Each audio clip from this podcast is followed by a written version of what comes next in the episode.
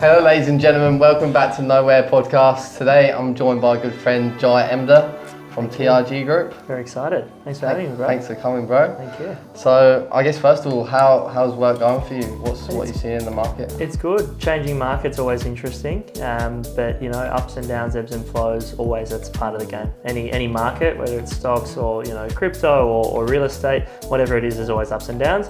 Uh, you just got to roll through it and, and obviously um, change change the way you do things or adapt to that situation. 100%. yeah, it's how, how have you been changing yourself to try and get more business?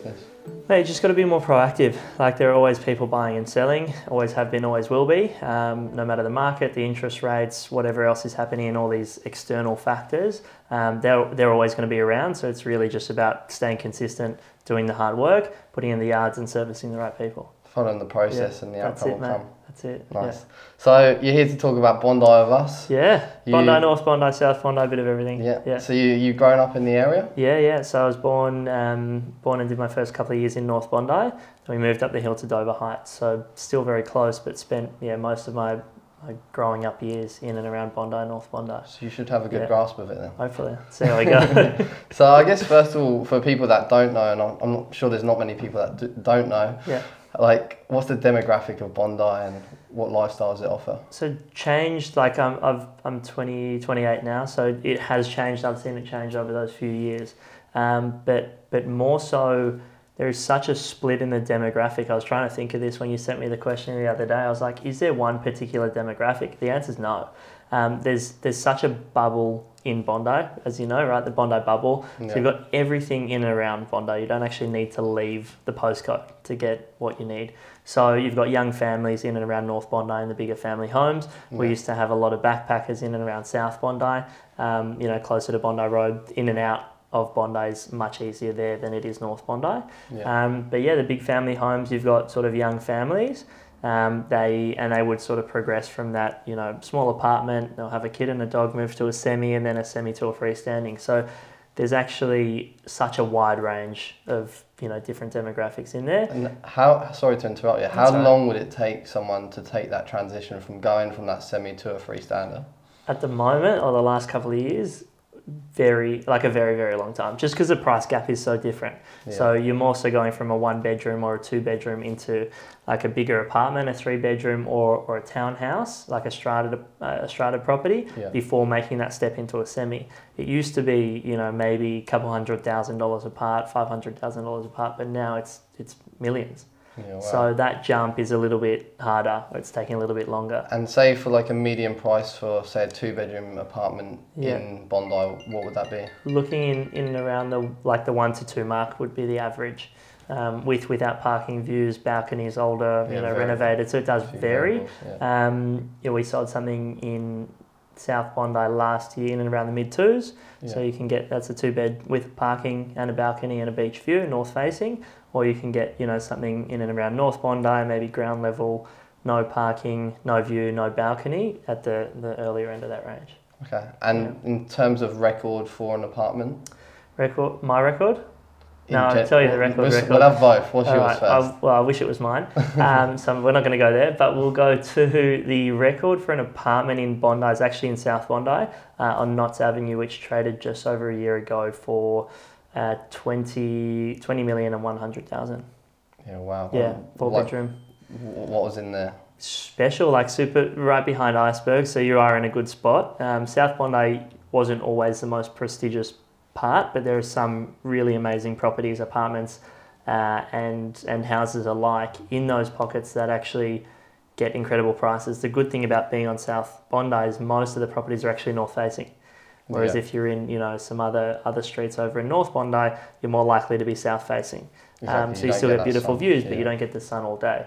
Um, so that was on Notts Avenue last year, and then I had a sale for four million one hundred thousand beginning of last year, about twelve months ago, um, and that was that was a two bedroom apartment. Where was that? yeah, what? Francis Street, Francis Street. Yeah. Good street. cracker. Yeah. Yeah. And in terms of houses, Mhm. what's the median price on, that side? So median current median prices would would range in the three point five to five point five. Um, more recently, and especially in the last the last increase of the market, Um, a lot of them were over that, including semis. Yeah. So semis were selling for five and a half to six. Um, and then and then the freestanding record was broken twice last year. Um, one of those being on Murriverie Road, which sold for just over eleven or just under eleven and a quarter. yeah. Um, I think it was eleven two three five, and then another property freestanding home on Ramsgate Avenue traded for twenty two million. Insane. Um, yeah. What are the, the land sizes of these houses? Um, good question. I think the Ramsgate Or the average. was, oh, I mean, a semi is anywhere between that sort of 150 to 300, Yeah. and then you can get three 300 plus. You can get freestanding homes on, um, and the larger homes are you know six to 800. Yeah, Yeah, wow. yeah, wow. So Okay. not like not you know big big blocks, um, but it's more about the location.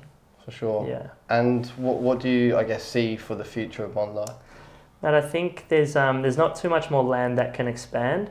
So what we've seen in the last few years is, or, or are rather, people buying blocks and building a freestanding home. So you know that's where you're getting up to that ten or, or eleven million dollar sale, up to the twenty million dollar sale. The build on Uh, yeah, they buy a whole block, knock it down, and build a freestanding house. That's because there's a lack of freestanding homes that actually trade um, often enough in and around those pockets of, of Bondi.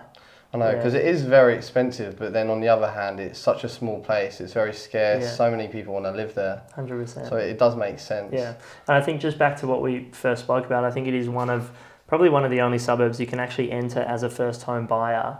Um, and then and live there for, for the rest of your life. You know, you can then backtrack and go from a freestanding back to a semi or a smaller apartment with lift access. Yeah. So there's this full circle that you know, if you love that part of Bondi, or if you love what Bondi has to offer, you can actually stay there. Mm, And do you feel like that is a lot a case for a lot of people? A lot, a lot of people once they move in, they stay there. Yeah, I think so. Um, or, or it comes to a point where you know if you're you're a young couple, you buy into Bondi, uh, and then you need to upsize and you can't make that shift into a semi. Um, then you're sort of moving a bit further out, so you look for Yeah. a townhouse or a semi elsewhere. Um, but for the people that do love it, then you know they'll make that sacrifice. So okay, well we don't need what don't we need, or can we hang on to this for a little bit longer and then find something else when the market shifts? Um, I know there are people and buyers I speak to every other day and they just want to be in a particular street or a particular pocket of Bondi. So there are people out there who just Yeah. yeah stay in and around there. And what would you say would be the top three performing streets in Bondi?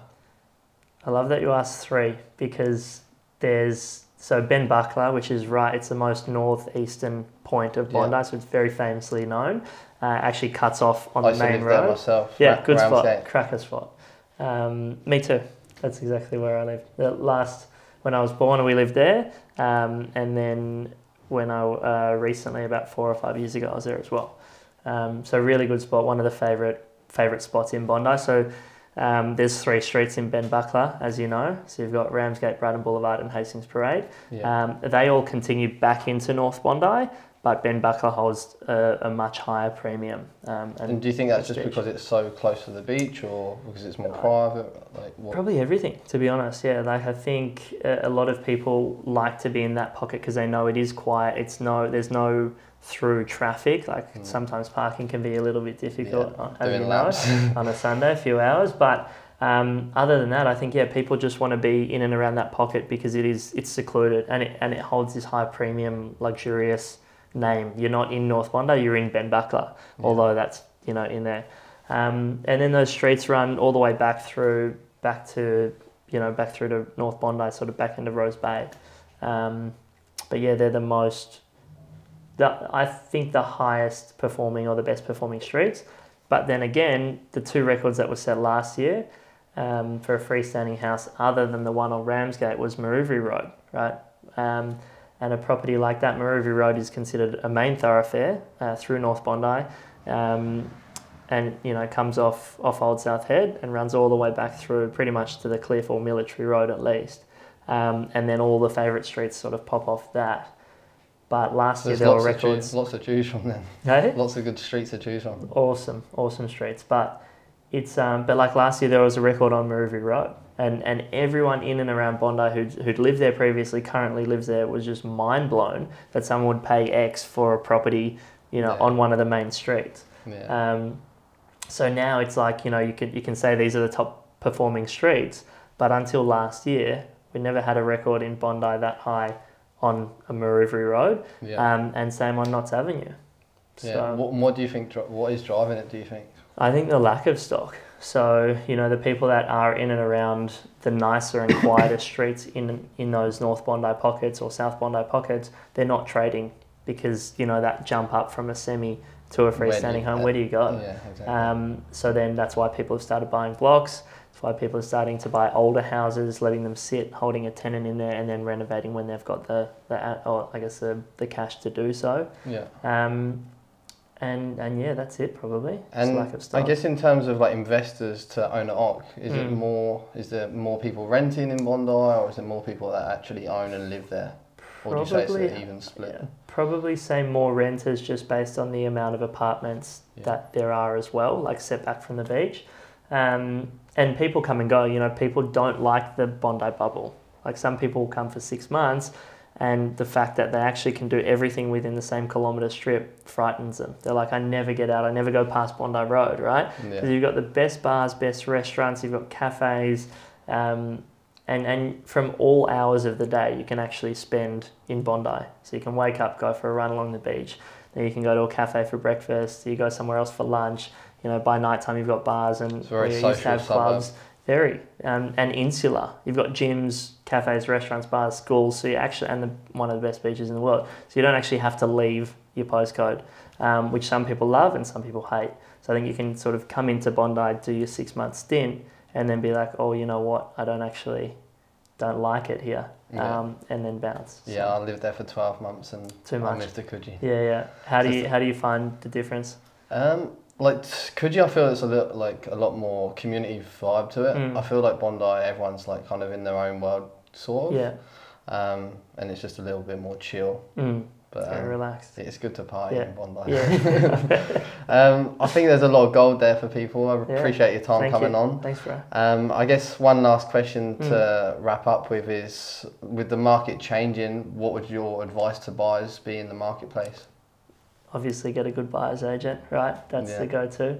Um, other than that, I think you just need to be on top of of what you want, like really knuckle down on what you want. And then I love to like I've got a lot of my friends buying and selling at the mo- or mainly buying, but I just say, look, write your your top ten list of needs. Yeah. Then work out what your needs and your wants are, so you can split them. Yeah. Um, because you're not, if it's your first property or it's your second property, you're not going to live there forever.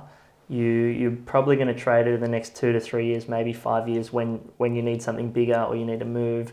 Um, so you're not going to be there forever. So don't look at it as you need to tick all of those boxes because you just a you're going to miss the market, b you're going to miss properties that are probably suitable, um, and and then c you'll be looking forever because you'll either get priced out um, or or there'll be someone else you know who, who comes along and, and sort of moves you on. But I think that's really important. Is if you want you know harder in Bondi, but if you want your lift, air conditioning, parking, balcony, and views, just work out in what order, and then what can you live without. Yeah. Um, if you're only going to live there for two years, you know, cross one or two of those things off the list, and you'll actually be able to broaden your search. Hundred percent. So, I That's some really good advice there. You should So use it. pri- prioritize, Yeah. I guess, what you value the most. Yeah. And I think what's important is really doing this at the start of your search as well, because quite often people, t- like you say, they take six, seven, like even longer months of searching, Yeah. Exactly. and then they do what you're saying Yeah. to do. yeah. And they would, it. have missed so Yeah. many opportunities Yeah. that so would have start worked. start there, and you know, and then work your way through it.